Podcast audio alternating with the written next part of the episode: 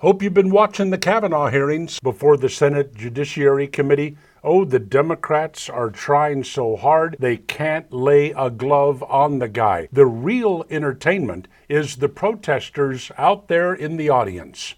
About every 13 minutes or so, one of the protesters, left wing of course, usually from the Woman's March, stands up and starts shrieking about something, and it goes on until they can get her out of the room. Judiciary Chairman Chuck Grassley just can't seem to figure out a way to handle these protesters. Well, the House Energy and Commerce Committee, they seem to have found a way. They were having a hearing because Republicans are concerned that social media outlets like Twitter and Facebook are censoring or blocking conservative opinion on their websites. So while they were questioning Jack Dorsey, the CEO of Twitter, a lady named Laura Loomer stood up in the audience and started screeching. Oh, and she was holding a cell phone and doing a selfie video of herself in the process. Well, at that point, Representative Billy Long from Missouri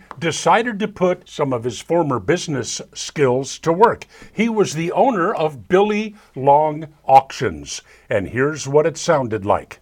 Please help us, Mr. President, before it is too late, because Jack Dorsey is trying to influence the election, Huh? to sway the election. What'd she so say? I can't Democrats understand her. can What? Steal the election. Yeah, that's uh, Congressman Billy, and here's what he did at that point. About it in? 12 and a half, 15, 7 and a half, 20 dollar, 2 and a half, 5, 7 and a half, 30. Yeah, he drowned out the protester with his auctioneering skills, ended up with this after she was escorted out of the room. 4 and a half, 4, 75, 505, 5 and a quarter, 5 and a half. I yield back.